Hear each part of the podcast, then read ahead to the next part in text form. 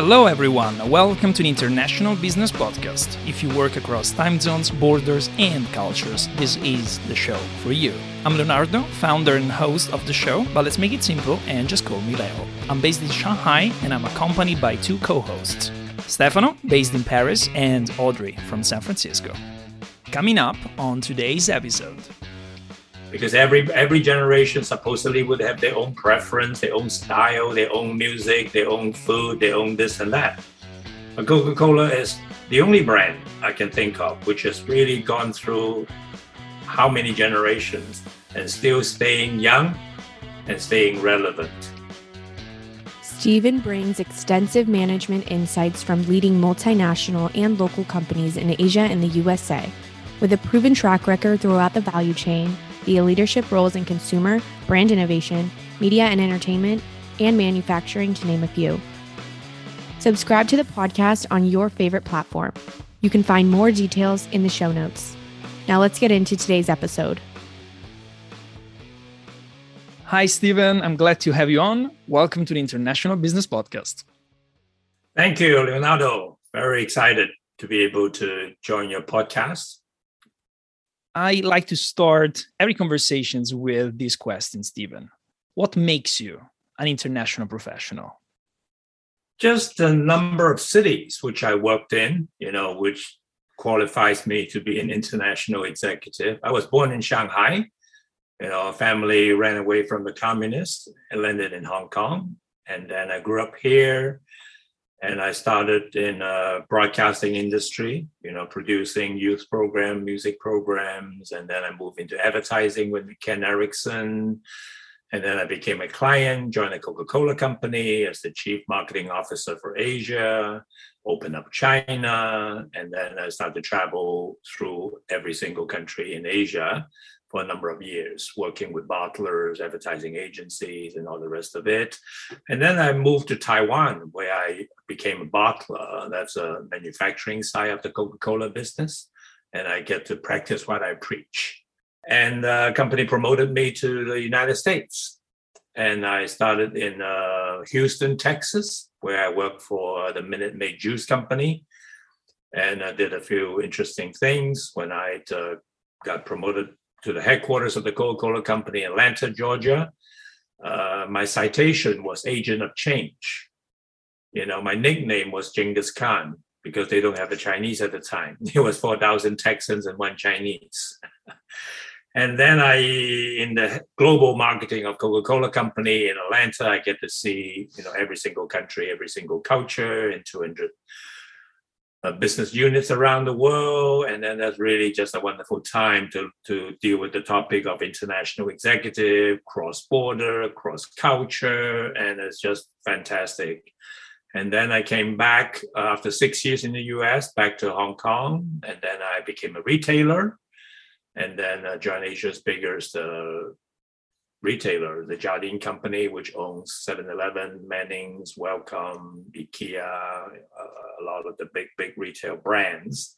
And I learned a few things, what I call the buy side and the sell side. You know, when I was at the Coca-Cola company, I sell to the retailer. When retailer, I buy from the P and G's and the Cokes and the fashions and everything else.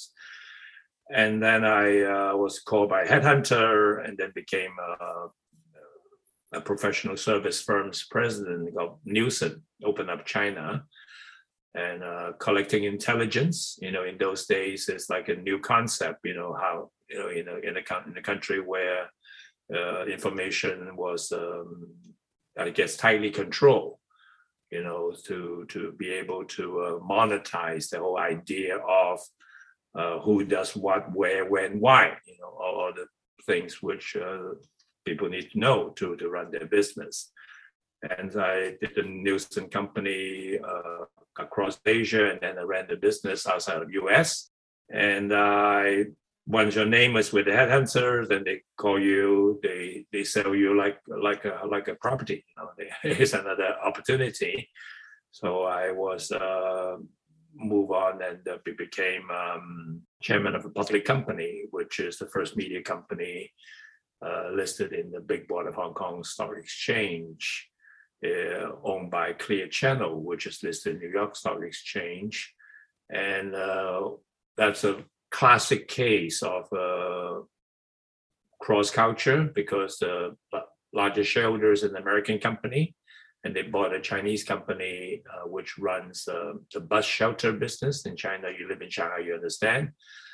And uh, that company is called White Horse. And uh, the Chinese partner did not speak English, and the American partner did not speak Chinese. So my bicultural background came in and brought the two partners together. And then we did an I P O in Hong Kong, and Goldman Sachs was our banker. And then it became the first media company listed outside of um, you know, in Hong Kong as part of China, but it's uh, in a, in a, in a major uh, capital market. And that has been hugely successful, bringing the, the what I call the brands and the consumers together. You know, so when you're waiting in the bus, when you're driving your Ferrari through the streets of uh, Wai Hai Lu, you would see, you know, the new noodles, the new fashions, you know, all the, what I call at sea level, you know, S E E, you know, you can see what's going on. As twenty-four seven, you know, before internet becomes such a big thing, you know, because you cannot turn off the bus shelter, billboard advertising is on every minute of the day. And so that became very popular, both for the Main Street advertisers and for the consumers, and of course, for the capital market. That whole business was sold in two thousand eight in the financial crisis, and then uh, the larger shareholders were very smart, and it was sold to a couple of pri- private equity uh, firms, and then it's still uh, just recently been, been privatized. And there's a French outdoor company called J C Decaux, and then that's all, all, all became one. And then uh, the last public company C E O Jardine was in media entertainment. Uh, for those who understand the Chinese culture, there, there is a character in China called Xiang Yang Hui Tai Lang. I don't know. Do you have any children? In fifty-five days, more or less. I'm going to get the first one. Wow. Okay. So, you know, he or she would watch the Chinese cartoons. And then uh, there's a very famous character, which uh, I was the C E O, and then we did a few things. You know, Disney became our licensee. It never happened in the history of Disney because they own everything, as you know, Marvel, Star Wars, Pixar. But then because that character, it's uh, indigenous, it's local, it's, it's very Chinese. And uh, it would talk about the, the smelly bean curd, the Tou Doufu, I'm sure you know, in Shanghai. So, so the sort of topic where The, the foreign media company would not deal with. And then uh, like all, all media business at the end, it's, it's all very local. And uh, it, it became very successful. And then three years later, we sold it to a, to a lo- local uh, animation company. And then I, I run my own consulting business, you know, helping companies, helping, you know, individuals, you know, how to do better in the cross culture, cross uh, border, and by focusing on consumers. So how did you use a timeless consumer-centric strategy to build an amazing career across a wide range of industries, both in Asia and in the world, Steven? Because that uh, kind of breaks down the, the, the silo. You know, traditionally, people would say, you know, you're a fashion guy, or you're an education guy, or you're an I T guy, you know, you are a hotel guy. The reality is every single one of the industry which I, I worked in, you know, which you, you are you're working on, at the end, there is somebody who is buying it, who is watching it, you know, who is supporting it, and that somebody is the consumer. So for a fashion company, you know, Louis Vuitton, I'm sure they spend a lot of efforts to understand the trends, you know, what's the next color, what's the next fashion, where the consumer would be willing to pay through their nose to go for it, and soft drinks, and hotels, and airlines. And so I always, you know, talking to friends in the, in the, in the executive search industry, you know, they say, oh, find me a hotel guy, or find me an I T guy. I just thought I've always laughed at them, because there was a lot of successful examples across the history of a Fortune five hundred company, you know. One of them is I B M, you know, I think it's before your generation. It was used to be a, a mainframe company, you know, selling big box machines, until somebody who who's famous for selling Oreo cookies, you know, is not, no, no, no I T background, a guy called Lou Gershner.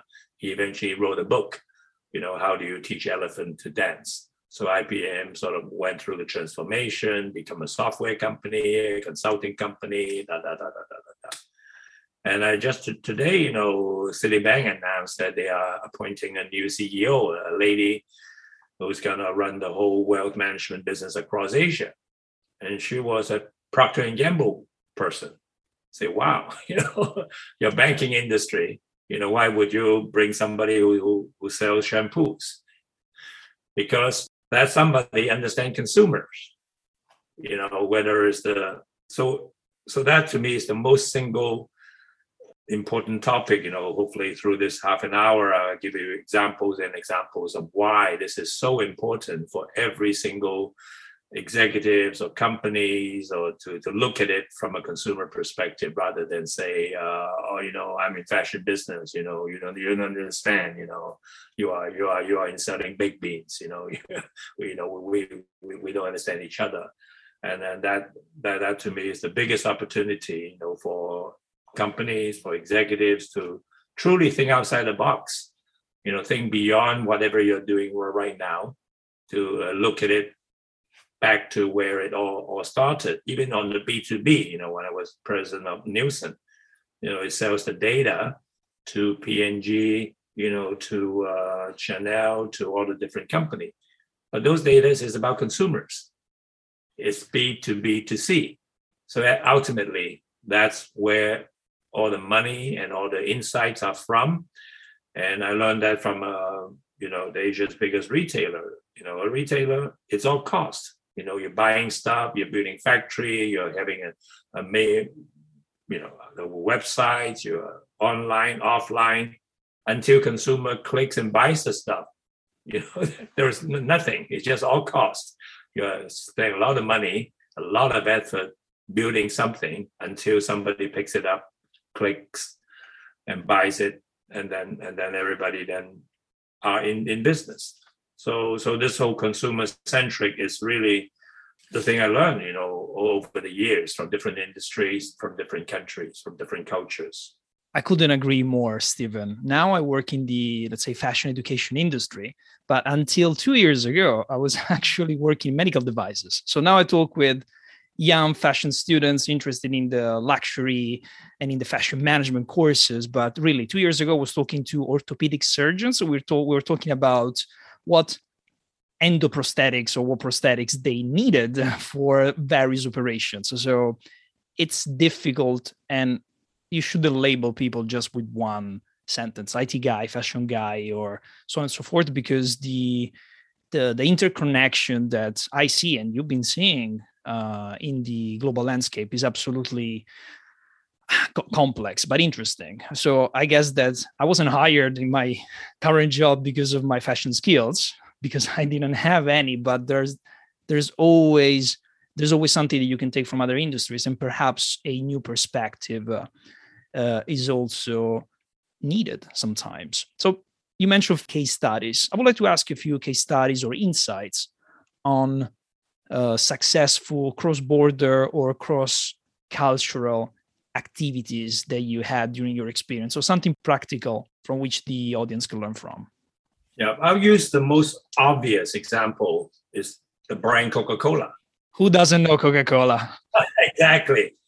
It's uh, probably the most cross-country, cross-border, cross-generation. The company was founded in eighteen eighty-six for one hundred thirty-five years. Coca-Cola has only one target consumer. It's the young people.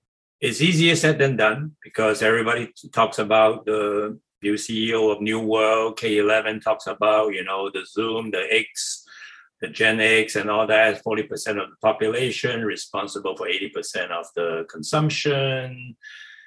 But how do you be relevant to young people, to the consuming generation? Every generation for one hundred thirty-five years, because you know you will soon have your the next generation of uh, Leonardo, and uh, he or she may not like the same brand you do. It's just the, the, the famous name called generation gap, because every every generation supposedly would have their own preference, their own style, their own music, their own food, their own this and that. But Coca-Cola is the only brand I can think of which has really gone through how many generations and still staying young and staying relevant. And I learned that at the field, you know, when I was in Asia, you know, when I was charged to, to bring Coca-Cola into China, the, the Chinese brand name of Coca-Cola, it uh, means joyful and delicious, Coca-Cola. So it's phonetic and semantic. So it's culturally very relevant. Everybody loves it. That's like the gold standard, which sounds like the original English name, Coca-Cola. And the literal meaning is delicious and joyful. Wow. So then we have to bring the brand called Sprite, you know, coming in, into the Chinese market, crossing from an English language to a Chinese language. And the traditional translation is phonetic. So then you, at the, at the time, they say a lot of signs throughout many of the Asian markets says no spitting, said no spriting. so, So, so that, that that doesn't really sort of very appetizing to, to deal with the phonetic. So the Chinese name for Sprite now is called Xue Bi, which means snow jade. Snow is cool, thirst quenching. Jade is very Chinese, green color, which color of the bottle, and it's quality. So I came up with a name which then phonetically, Xue Bi and Sprite, you have some similarity there.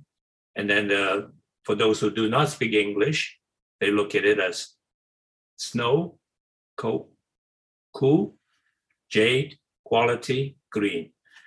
So, so those are just specific examples of how do you cross the culture, cross the borders, and talk to the consumer that you are you are dealing with. You know, the one point four billion peoples, and uh, and then the staying young every generation. That's sort of a Another another podcast. How do you do that? You know, because every country, but the globalization, there is a big debate. You know, is is that a good thing or bad thing? The reality is, whatever is the commerce definition of globalization is one thing, but the youth culture, the pop culture, is globalized.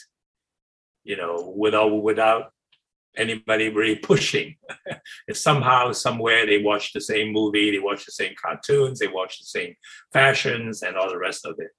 So, so to be relevant to young people in, in two hundred countries, it's a, it's a, it's a real life examples, and it go, goes on, on and on and on and on. And the second example I have is, is a retail brand. It's a brand called seven eleven, you know, you, I'm sure you're familiar with. I don't know how much you know the history of it. You know, it's a, it started in Dallas. It's an American brand. And then like retailers, Europe is a good example. They they have certain opening hours. You know, this is nothing to do with COVID. You know, like they, they don't work as hard, you know. So seven eleven thought, you know, they open at seven o'clock in the morning until eleven. So that was a breakthrough at the time. And that brand, it's uh, obviously hit a, hit a consumer button. You know, it serves the needs. You know, it's convenient, it's it's clean, it's nice, tidy, you know, and open longer hour. They start to go cross country, go to Japan. And the Japanese obviously are very, very smart, creative people to localize it, to adapt it. And that's where the whole famous point of sale system, the whole technology came in. And every retailer, if you follow the publicly traded retailer company, every time they get into trouble, whether Li-Ning or L V M H, is the inventory. Oh, they got they got the wrong color. You know, the warehouse is full of that stuff. They have the discount, da da da da da da. So the seven eleven franchisee in Japan thought, you know, if they can create a system where there are zero inventory. Wow, how do you do that? So you don't have to build a warehouse. You don't have the da da da da. So it's the whole technology of the point, point of sale system. So every morning, they, everybody comes in to buy coffee. That that that that that. All, all all all of those who are listening to this podcast understand, you know, the, the scanning, you know, the, the Q R codes, you know, that that's that's the whole technology uh, behind the whole uh, transaction. So that point of sale system. The seven eleven franchisee in Japan and it, that becomes the ordering system. So the consumption every morning, whether it's coffee or croissants or noodles, and that order goes directly to the supplier. So, the, so they, they don't have to deliver the stuff to the seven eleven warehouse. They deliver to store number one thousand sixty-two at Ginza on the exact number. So that is a revolutionary concept at the time. And then so they, they lower their cost. They don't have uh, their own distribution system because the supplier that does the distribution, they don't have a warehouse. And then, yes, they have a little bit of a capital expenditure of buying a high, high-tech system, but it's uh, refreshing for the for the store manager, for the consumer, and, and for the business. So the whole, and then Taiwan did exactly the same. So all the international licensee franchisee has become hugely successful, you know, using the original concept of a convenience store.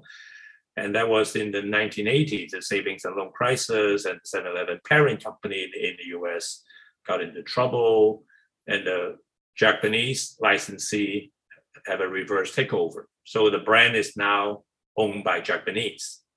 I don't know whether you, you, you're aware of it. You know, there are a couple of brands, you know, which used to be in one country. Now it's owned by another another country. You know, China is a good example of buying the I B M personal computer, the Lenovo, and all the rest of it. Steven, who has been your most important professional mentor? It's a guy called Douglas Daft, and then he's the, the retired chairman C E O of a global uh, Coca-Cola company. He is a humble Australian. You know, he doesn't have an M B A. He was a teacher in, in, in Australia. And then he obviously has a very, very consumer-focused kind of a passion or curiosity. He joined the Coca-Cola Company in Indonesia.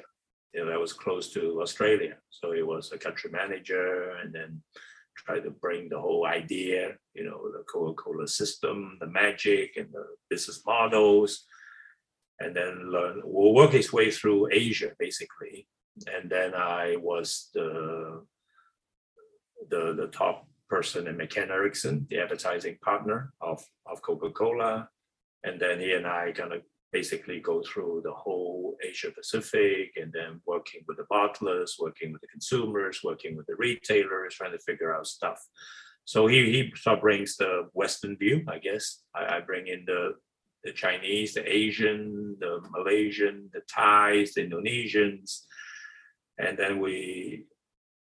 We basically kind of the one plus one becomes two. You know, we we we we, we will work together, and then he uh, he just did extremely well, and then all, all the way to it. Would, that's also interesting about the, the the culture of the corporate culture of the Coca-Cola Company. You know, uh, since eighty, ninety percent of the Coca-Cola's profit are made outside of the United States, so the people, the foreigners, actually doing very, very well because they what they managed to success, successfully done. And Japan is a very good example as well. Japan actually makes more money for Coca-Cola than Coca-Cola U S A, which also is like unthinkable, you know, like how can an overseas division, overseas country, and uh, I always try to try to summarize it. When I go to some M B A school to share the case studies, you know, there's always three reasons. One of them is of your very strong local partners.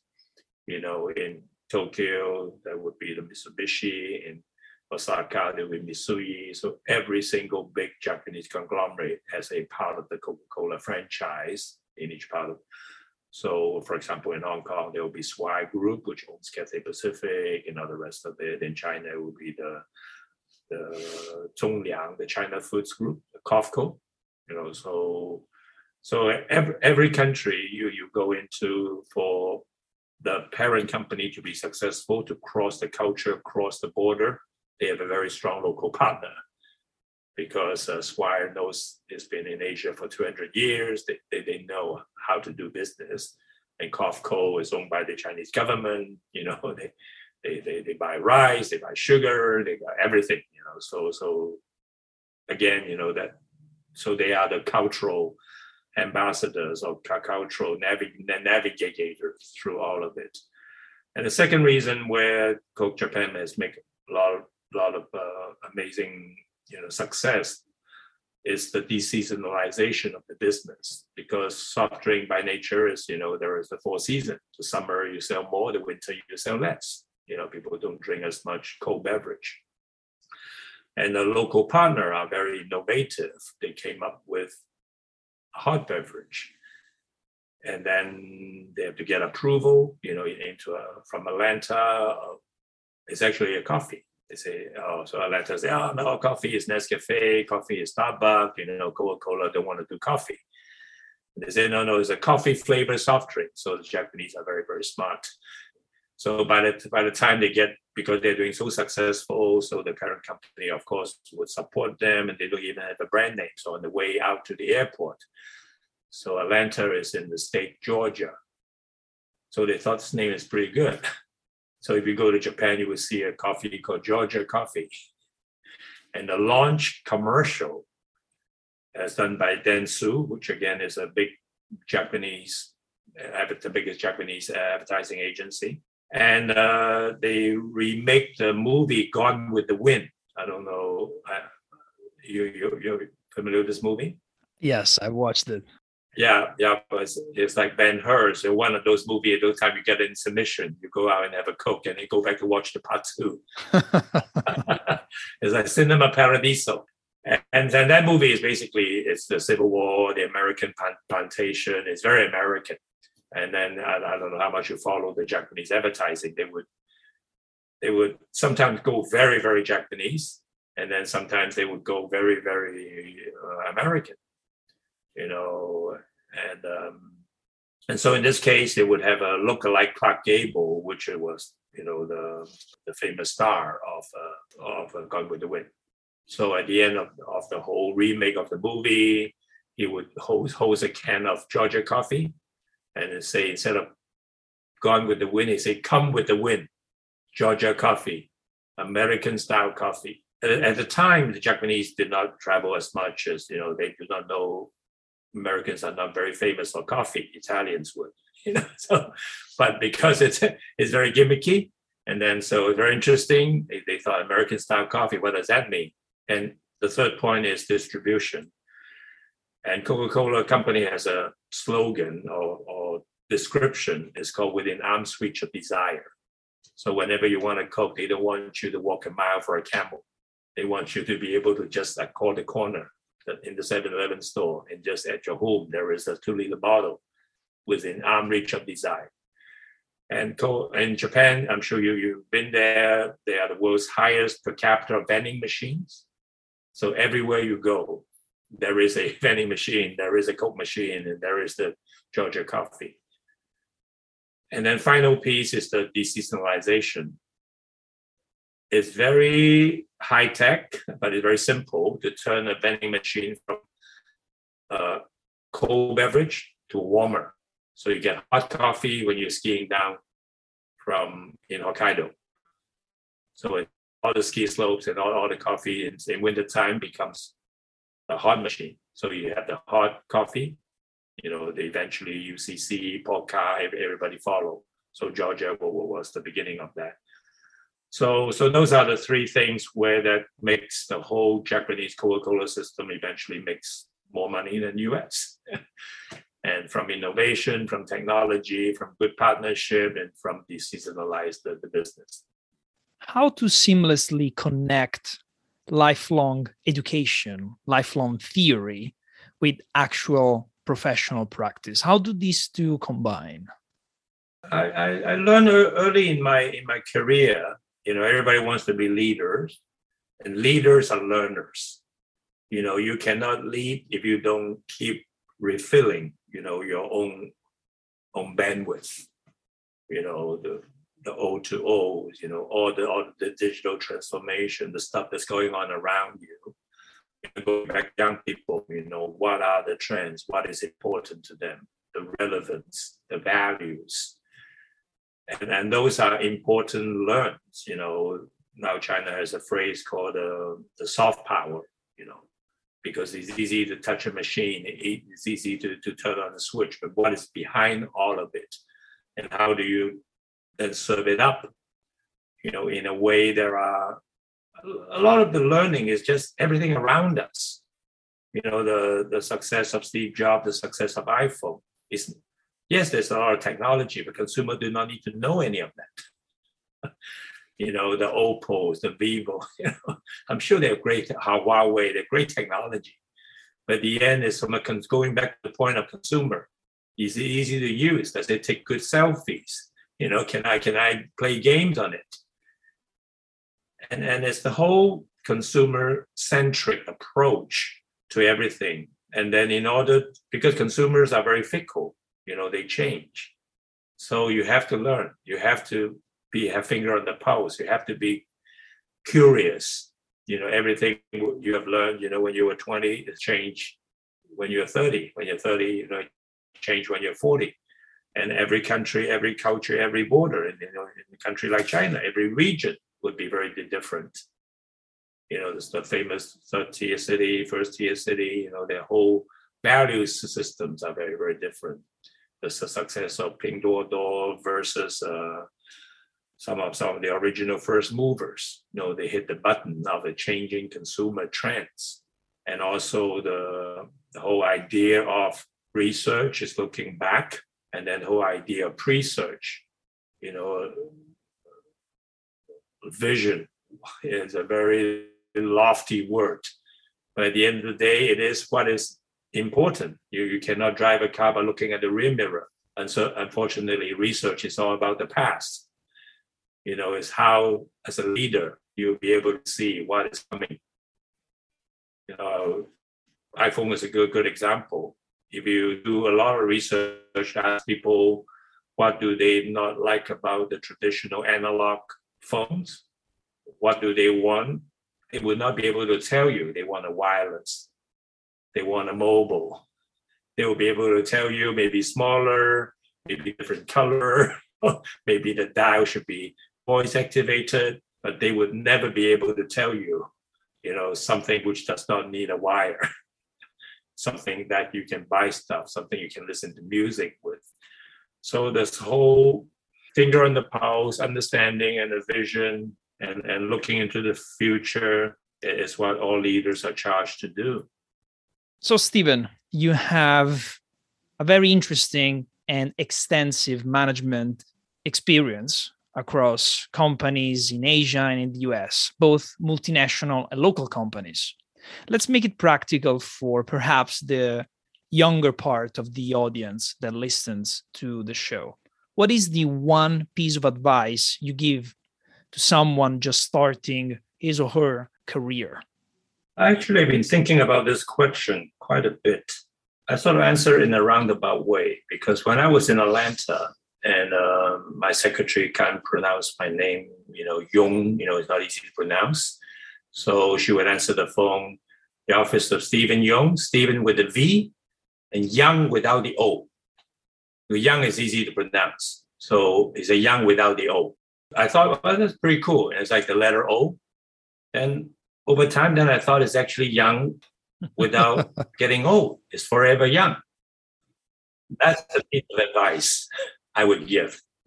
Because I I look back at all the stuff that I've done. You know, it's, it's of course, there's a lot of luck, a lot of, uh, you know, somebody smarter than me sort of giving me the opportunity to, to, to meet the right people, the mentors, the country. And it's more attitudinally, you know, because young people are, are curious. Young people are optimistic. Young people think tomorrow is, is going to be better than today. You know, except the uh, Tamping, you know, there was a, a, a, a kind of a phenomenon that some young people think, you know, the world is not fair.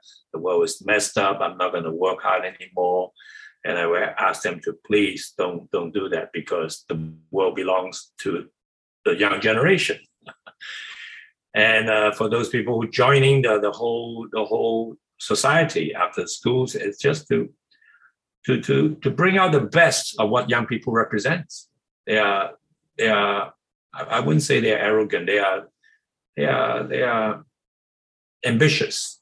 you know, they want to change the world. You know, they they believe in themselves, and and keep that attitude, because that means you are curious, and also at the same time you're humble. Leaders are learners. You know, there are things you you have not learned. You know, the whole society, you know, is the world's biggest school. You know, I, I always sort of feel they, they pay me a lot of money to be a C E O, to be this, to be that. But at the end, they they, they teach me a lot of stuff. You know, you know, inside a company, of a media company, of a technology company, of a Coca-Cola company, big companies, small companies, you know, startups, and and if you keep that attitude to learn and to to to be curious, you know, you will do well. You know, and then you you you will find things which really fascinates you, that that, that you you want to give it twenty-four hours of a day, not because Jack Ma asks you to.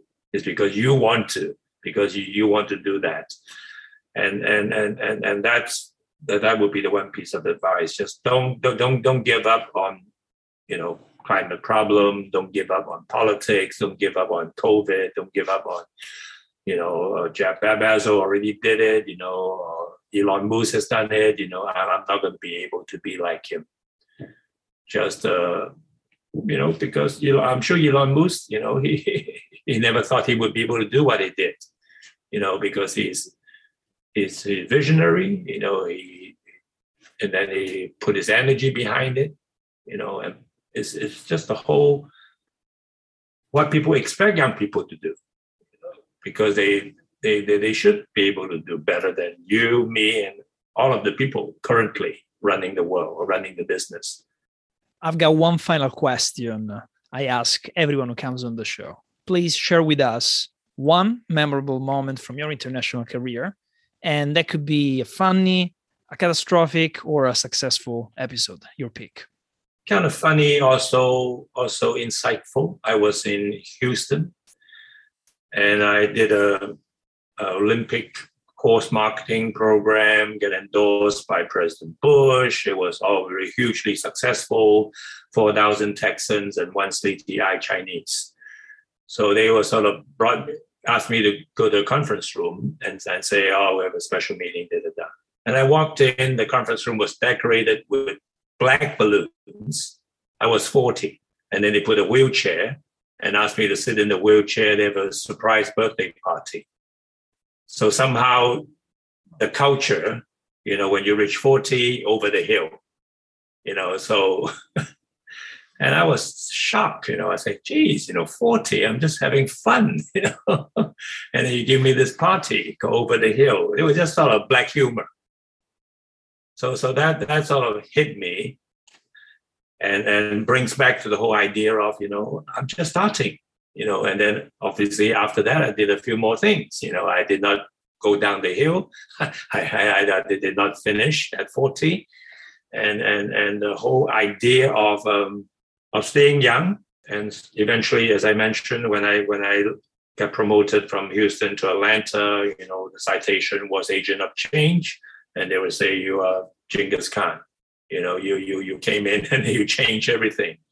Because when I walked in, it was all of the M B As from Harvard, from Yale, from everywhere, Cambridge. And they were doing segmentations, you know, Minute Maid with more juice, you know, more more vitamin C, more this, more that, less that, rather than looking at the big brand. What does this brand really stands for? And how do you bring it back to the magic of this is the best you can have for your family?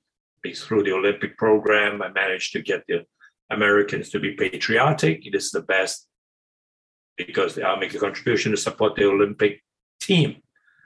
So, so that becomes a course for marketing, best for the country, best for your family, best for yourself, because the Olympic hopefuls, you know, are going through what you are going through. You know, nine thirty, ten o'clock, doing a podcast, trying to, you know, create a, a new exciting in, initiative. And that's the Olympic dream, you know, before they get the gold medal, you know, before you your podcast become a gold podcast, you have to go through everything we're going through right now.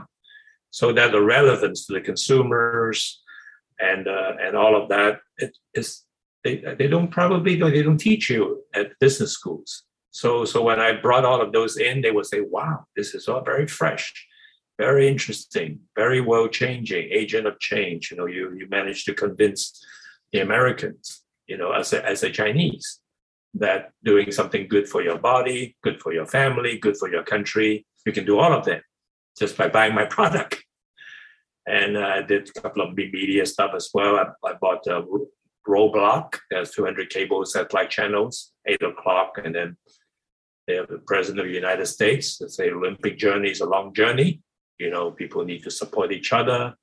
And then you see a real athlete getting up five in the morning, jumping down the diving board, and then coming up. If you don't support the athletes, life will take him somewhere else. Support the dream. So that's basically the commercial, rather than say, buy one, get one free, you know, discount today. So you go, go to the highest ideal of why people do what they do. And then also the work on the employees. You know, at the time it was, uh, I used a song called Wind Beneath My Wings. Do you know the song? No, I'm not sure I do, Steven. It's basically talk, talk about the unsung heroes. When you, when you see a bird flying, you, you don't see the wind. So the song is talking about, you know, the bird can fly because there are wind supporting it. So my secretary was crying, you know, so I thought, wow, you know, I did not realize I was doing something so meaningful. And so everybody was very motivated to, to, to support the whole cross-media Integ- integrated marketing. That was the terminology I created at the time to basically bring all of the consumer, retailer, employee messaging all into one seamless package. And that's why, you know, I got the Agent of Change title. I got the Genghis Khan title for, for doing something which I believe is obvious, but until it's done, you know. Steven, to wrap this up, tell us who should connect with you after listening to this episode, and tell us a little bit more about your current role. I run a consulting practice. I sit on a couple of boards. So for those who who wants to wants more, you know, of, of my knowledge, my experience to help the company, to help the individual's career, please contact me. And um, and I help different boards to do the I P Os, you know, to do the capital markets, to well, I connect Main Street and Wall Street, because my career has helped me explain to the money guys why you need to put money with, with this particular idea. So all the startups or entrepreneurs who has a big idea but couldn't find enough investment.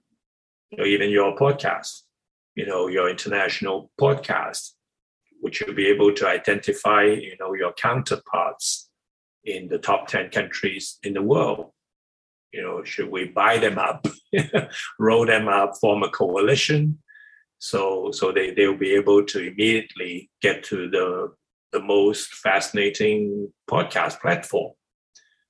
So it, it's, it's consistent with, with, with everything I've done. I, I believe in working together. You know, I use L V M H as an example, Richmond as an example, all the brands. Why do they, they want to be part of the Arnold's family? But because it creates scale. it, it, and also allows the, the podcaster to do what they do best. And somebody else can deal with the technology, the compliance, the monetizations, you know, a lot of the so-called boring stuff, you know, where the You know, in the in, in the case of L V M H, you know, the creative people can do the creative, to do the designs, and then all the manufacturings and all the distribution and all the running of stores, and then somehow, you know, there is a central kitchen, and then that that's that's why you, you see, you know, all these, you know, in the fashion business, they're all part of the two three companies. You know, it used to be the they're all individuals. They are all, you know, Armani's, they are all Hermes, they all, and now they're all part of one of the three groups. So that, that to me is what we, we can all learn from, you know, whether you're in podcasting, whether you're in education. You know, I'll introduce you to my friend back in Italy, he's in education. You know, are there things you can do together to connect the dots? You know, you are in China, he's in Italy, And and to me, that that's really the future of, of it's not decoupling. it's, it's actually working, finding ways to, to work together, because I truly believe one plus one is eleven. Steven, I want to thank you for your insights. Thank you for joining us on the International Business Podcast. Thank you very much, Leonardo. Thank you. Thank you for the opportunity. You can find the podcast on all the major platforms. Make sure to subscribe. Do not miss the weekly episodes. And are you an international professional? Connect with us on LinkedIn to come on the show. For now, cheers.